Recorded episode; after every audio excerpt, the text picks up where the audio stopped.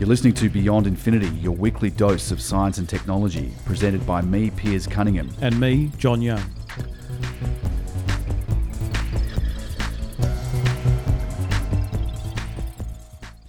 So, John, the Perseverance rover has launched successfully to Mars. I watched it a couple of nights ago live, and uh, it was exciting. It was a very smooth launch. It actually went uh, literally to the minute at the very beginning of the launch window, which I think was a few hours long. Um, so it's really good that it's got away because if they miss the launch window when you're going to Mars, if you if you miss it, then uh, that can delay things by two years. Uh, and so there was no uh, weather concerns at that point because I know no. that there has been some um, uh, some concern about weather further south, uh, you know, away from America. So that's good that there wasn't any weather concerns. No, they yeah. had good weather. They, they watched that very very closely, and uh, it, I mean it was it was just perfect blue sky. So local time it was early in the morning, mm-hmm. but it's summer in Florida at the Kennedy Space Center where where it launched from all went according to plans. It's a large rover and it's being sent to Mars to specifically look for life. So, look for micro- microbial life or for the signs left over. Microbial life may not still be there, great if it is, but they're also looking for signs of you know fossilized uh, remnants or telltale signs that it, it, existed in the past because they know that, that Mars had a, a, watery past, that there was standing water three billion years ago on the surface there, for a long time, though, it's been a, a very cold desert uh, with very thin atmospheres. So, you know, the chances of life existing on Mars were, were much better earlier on in its history than they are now but that doesn't mean that they're not interested to see if they can find signs of it being there in the past and maybe some particularly hardy microbial life, which is what they'd most likely reckon they'd find there. If they find anything, that microbial life may have gone underground or maybe somehow is surviving in certain pockets near the surface. So, how long is it going to take to get to Mars? It's a, what? A, it's a but a few months, yes. Four, yeah, it's a six, five months. Six month journey. Six months, yeah. So they wait for the orbits to line up. So you, you, you fly out of um, you know orbit away from uh, Earth. You head out towards the orbit of Mars. So you're not just flying in a straight line because if you did, Mars would have moved. If you pointed the rocket or the spacecraft directly at Mars, by the time you got to your target, Mars would have continued out of the way on mm-hmm. its orbit. So you so you basically pick a trajectory which gets you to where Mars will be in six months' time. Mm-hmm. That opportunity happens every two years, roughly. That's the rhythm of, of sending uh, sending spacecraft there. And actually, there's been two other. Well, the Chinese are launching to Mars, and the United Arab Emirates have also sent a probe to go into orbit at Mars. So, so two other countries taking advantage of this launch window in 2020. So just running through it, it's almost a twin of, of the Curiosity rover, which we've talked about a lot on our website. And you'll find podcasts there on beyondinfinity.com.au. But that same design, so it's about the size of a small SUV. Mm-hmm. Um, it's six wheel uh, rocker bogie suspension system, metal wheels, big wide tread wheels, uh, redesigned wheels. I should mention because the Curiosity rover had problems and has. They really problems. thin wheels, didn't it? Yeah, yeah. it had well, it had, had pro- rocks were poking through. They found this, the, I suppose, the extra weight of the rover on the surface and the sharpness and hardness of the rocks that they found in uh, uh, at Gale Crater, where, where Curiosity is looking around, damaged the wheels. And, and actually, if you look at recent photos, you'll see quite big holes in the wheels, which they're aware of, and they're driving in a way to try to, to minimize uh, further damage to the wheels. And so far, it's not limiting that mission, but the new rover, Perseverance, very similar in a lot of ways to, to Curiosity, same overall design, but it has got redesigned wheels, which will be harder and tougher and thicker aluminium titanium spokes, which give a bit of suspension. So we shouldn't have those same problems that um, that Curiosity has had. Um, a lot of a lot of research and time uh, and and effort went into making sure that that, that doesn't happen again. It's got an articulated arm with a drill on the end, hasn't it? Yeah, it's got a it's got a it's got an articulated arm with um, lots and lots of instruments, which I'll come to. The weight of it is slightly heavier. Curiosity weighed about 900 kilograms. This is just the rover and Perseverance is about 1,025 kilograms at launch. Dimensions about 3 meters by 2.7 meters by 2.2 meters. So it's a decent sized mm. vehicle. Mm. Landing is going to happen on the 18th of February 2021, so about six months' time from now. There are seven main scientific instruments plus a drone tech uh, technology demonstrator which is attached to the underside of the rover. We've got a, a podcast about that You can go to our website and check out for yourself if you're interested. It's called A Helicopter for Mars at our website, beyondinfinity.com.au. There's also another podcast we did specifically on this latest rover called Precision Landing for Mars 2020 at Jezero. So, two other podcasts you can listen to recorded earlier that, helicopter, it's really mainly just to demonstrate a technology because in future, you know, instead of trying to drive around, it might be quite beneficial to be able to land and then drill a few rocks or take a few samples and then take off and, and land somewhere else.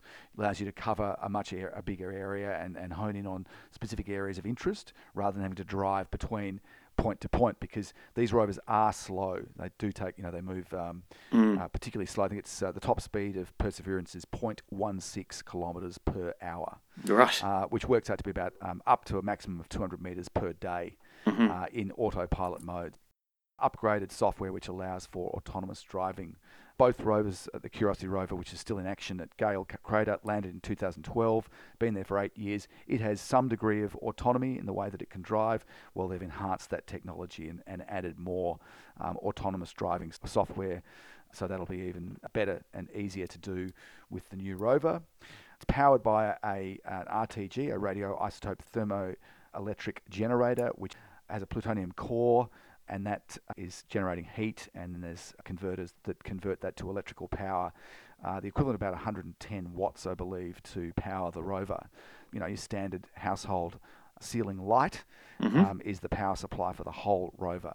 But the good thing about uh, an RTG is that it doesn't get affected by bad weather, unlike Opportunity, which died after a really big uh, global dust storm, mm-hmm. uh, reduced its power levels through its solar panels to a critical point, and it basically froze and died.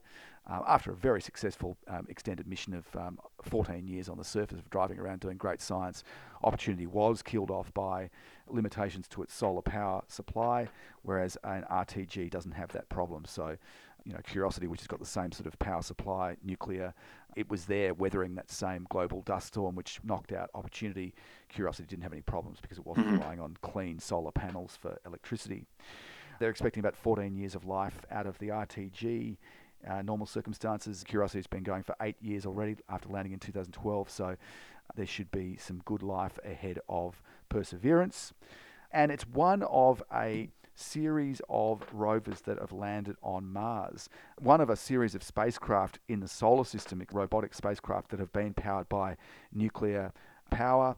Cassini, a very successful orbiter out at uh, Saturn, it was it had an RTG. Curiosity, as I mentioned, has an, had an RTG. The, the, Apollo missions, which which included astronauts to the surface of the moon, the experiments packages that they left on the moon were powered by nuclear RTGs. Galileo at Jupiter, nuclear. New Horizons out at Pluto and the Kuiper Belt is nuclear powered.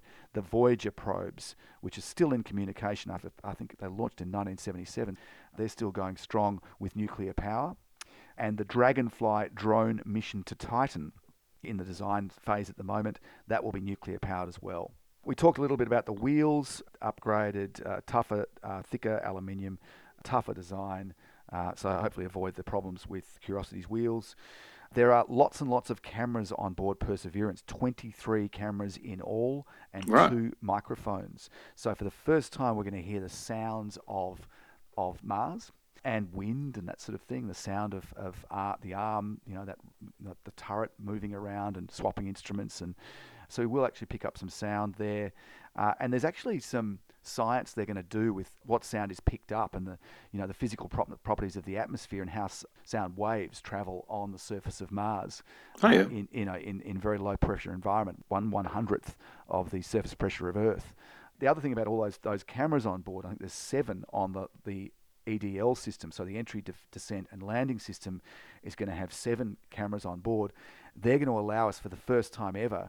Uh, it won't be live because they have to land first and then get themselves set up, get the um, antenna pointed back at Earth uh, or up at a relay satellite, and, and then get the signal uh, heading back to ground stations on Earth.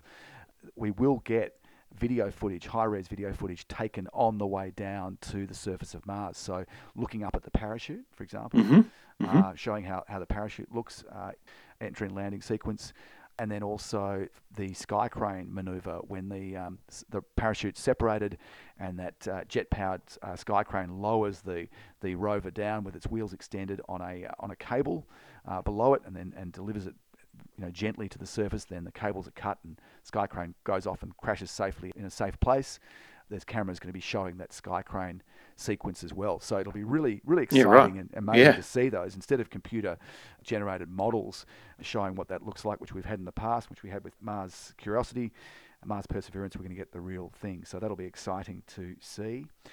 Doesn't it have an oxygen kind of creator system that, or about testing the, the generation of oxygen for future missions as well? I think I read something about that. Yeah, it does. It does. So it's got a it's got a device on board. It's called the uh, MOXIE.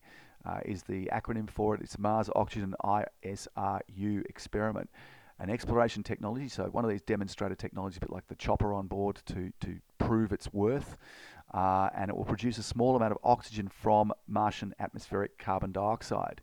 This technology could be scaled up in the future for human life support or to make rocket fuel for future return missions. One of the other things that, that's key to this is the samples that's going to take. So it's got this very sophisticated uh, drill on board, one of the instruments on the on the mechanical arm on the turret, which is like a Swiss Army knife. It rotates around. Different instruments can be sort of activated and, and put in contact with rocks and the surface as it drives around. Um, if it finds something it thinks of, it, that the other instruments, the spectrometers and stuff, say, okay, this is an unusual material, we should cache this, put it in a little cylinder, uh, keep it in the belly of the of the rover. I think there's 43 sample cylinders that will be collected in all. And the plan is in about six or seven years' time to go back to Mars, back to Jezero, and retrieve these cached cylinders, which are super oh, yeah. clean and sealed, mm-hmm. and you know apparently they're the, the, the, cleanest, some of the cleanest objects that have ever been spent, sent into space because they don't want to take microbes from Earth, pick up a rock sample from Mars, and then go to the trouble of, of you know collecting it, bringing it back to Earth, putting it in a lab, and going, oh, we found microbes just like on Earth. Wow. Mm. uh, so so the cleanliness is a big issue. The fact that they're going to go back to Jezero to get these these samples, there's a bit, uh, you know, a little bit of controversy about that. I mean, one argument is that, well, why didn't you just, if you're going to go back there, then why not just get the samples when you're back there with the machine that can take off again because you need mm-hmm. a rocket. You need to land with a rocket on board that can take off from Mars. Mm. Rond- rendezvous, very likely rendezvous with a, a satellite that's in orbit around Mars, and then head back to Earth. Or maybe mm. you take off from the surface and you fly direct back to Earth. However that works. The question is, if you're going to go back to Jezero to retrieve these cached samples, then why not just get the samples with that mission? You know, instead yep. of a two stage instead of one stage. But look, there are arguments for and against that. NASA's chosen to do it this way. There are instruments on board which will also measure composition of rocks as well. So they'll get data about what the composition is. It's just not as detailed as if they can actually bring rocks back yes. to Earth and put them in a, in a very sophisticated Earth-based microscopes and cut them yeah. up and everything. Yeah, yeah, yeah, that's right. So that's a key thing, and, and you know the progression of this is that you know once you've got those samples back and you can look at really interesting rocks, which maybe they had the signs of, of ancient microbes, or maybe they even contain microbes, then that gives us uh, even more information of what we're going to look for as when we go there as peoples. If you retrace it back, you know, there's the, the Viking landers, you know, the 1970s. They had an instrument on board, which has, I think, since been decided that no, it didn't find life. They thought for a while maybe it had. Some people believe that that's still the case. And they actually had cameras which would show movement on Viking. So if there was anything moving around, like an animal, the way the cameras worked in line by line scans of the environment would pick up something that was, you know, in the first scan it was in the foreground. If it had moved, then that would be a sign that there was life. Well, they didn't see anything move. It looks like it's pretty um, pretty desert-like and cold and mm-hmm. a, very harsh environment. Lots of radiation, very thin atmosphere, not much protection from solar radiation and and uh, interstellar radiation. So a dangerous place for people to uh, to live. If you're going to go and live on Mars, you're going to need serious shielding, both on the journey from Earth and also once you get to the surface of, of right. Mars. So so organisms that have survived there, if they are there, they're going to have to be pretty tough and may well be underground. In which case, these rovers are going to find it hard to to find them. But there is an evolution. So from Viking, then then the other rovers that have been there as well. The um, the Sojourner rover, which went with Pathfinder, it was the first rover that drove around on the surface, a little microwave-sized object, fairly simple. Used six wheels. Uh, it roved around. Did did uh, have a little uh, sensor on its on its snout, which sniffed rocks and gave some information about the composition of rocks that it went to. And then the very successful solar powered Mars exploration rovers Spirit and Opportunity, they launched in 2003, then Curiosity in 2012. It looked for habitability and proved that, yes, Gale Crater was at once a watery environment, so it was habitable by our, our definitions anyway of, Mhm. of what's, what's habitable for life. So Perseverance is the next step in that sequence. Then in six or seven years' time, if all goes to plan, there'll be the sample return from the cached samples that uh, Perseverance gets. And then after that, return of those samples, that, then the, the theory is, the plan is, that that will be that that step will involve people going to Mars. Other instruments, there's a SuperCam, which is an instrument suite that uh, provides image, imaging, chemical composition analysis, mineralogy in rocks, and regolith from the surface.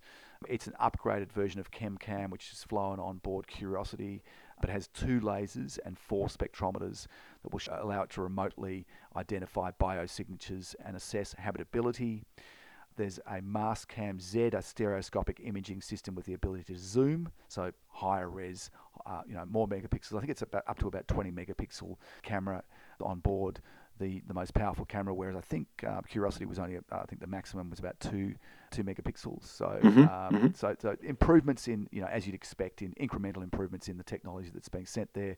Yeah. A, uh, an X-ray lithochemistry, X-ray fluorescence spectrometer to determine the fine scale elemental composition of Mars surface materials, a radar imager for Mars subsurface experiment, ground penetrating radar, which will be interesting, allowing them to look for underground water ice down to about uh, a depth of about 10 meters. So that's an interesting new instrument that's on board, provided by the Norwegian Defence Research Establishment. There's also the Mars Environmental Dynamics Analyzer set of sensors to measure temperature, wind speed, direction, pressure, relative humidity, radiation, dust particle size. So like a really cool weather station, basically. Yeah, right. There's that there's that oxygen experiment to see if they can generate oxygen from the Martian atmosphere. There's a uh, scanning habitable environments with Raman and luminescence of organics chemicals, SHERLOC for short, which is a uh, type of spectrometer that uses fine scale imaging and ultraviolet laser to determine fine scale mineralogy and detect organic compounds. So there's a specific instrument looking for organics and microbes is what they would expect to find if they're going to find anything that's alive or was alive. hmm The landing, I think, is going to be really particularly exciting once if it gets down safely and radios back those live images of the uh, and video of the descent, that uh, entry, descent, and landing. That seven minutes of terror where you come screaming in at Yeah. 18,000 kilometers per hour, something like that.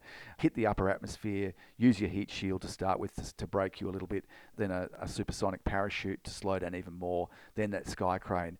To see that, you know, with cameras rather than just computer models, it'll just be great to see that that uh, touchdown on the surface of a of a. A, um, a- a lot of things need to go right.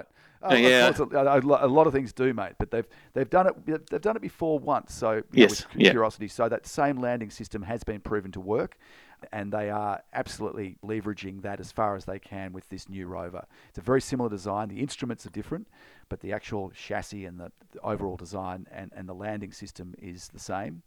I actually was watching a video showing the electronics inside this with the lid taken off, you know, the main body of the rover, and the electronics are unbelievable. It's just Right. It really is uh, um, a, a piece of work. Very complicated, very capable, lots that can go wrong, they've they've done it before, so hopefully they can do it again in in February 2021. Excellent. And a pretty good effort given lockdowns and a lot of people had to learn to work from home and Was this at one of these missions that was at risk of being postponed well, due to were- COVID? there- It was. I mean, uh, when COVID struck and when they were suddenly forced to, into isolation in, in March, when it started this year in America, at various sites, because it's not just one place, it's collaborative. It's, you know, some of it's in California, some of it's in Florida, some of it's at other places, some of it's from overseas in Europe. To bring all those things together and then to find yourself suddenly in that final assembly stage where things have to be got right. You know, this is this is basically closing up the spacecraft and packaging it up. No more changes before it goes to Mars. That was right when the pandemic hit. You know, it did require uh, adjustments. People working from home suddenly and doing everything on computers, and instead of people meeting face to face, them having to do things remotely. And so I think a pretty good effort actually to get it to get it done and to get it launched safely, which is which is successful. It is on the way. hmm It's going to land in Jezero crater So those 43 casing tubes to be returned to the Earth eventually. They're looking at an ancient river delta, so it's where water moved around and filled up a, a crater.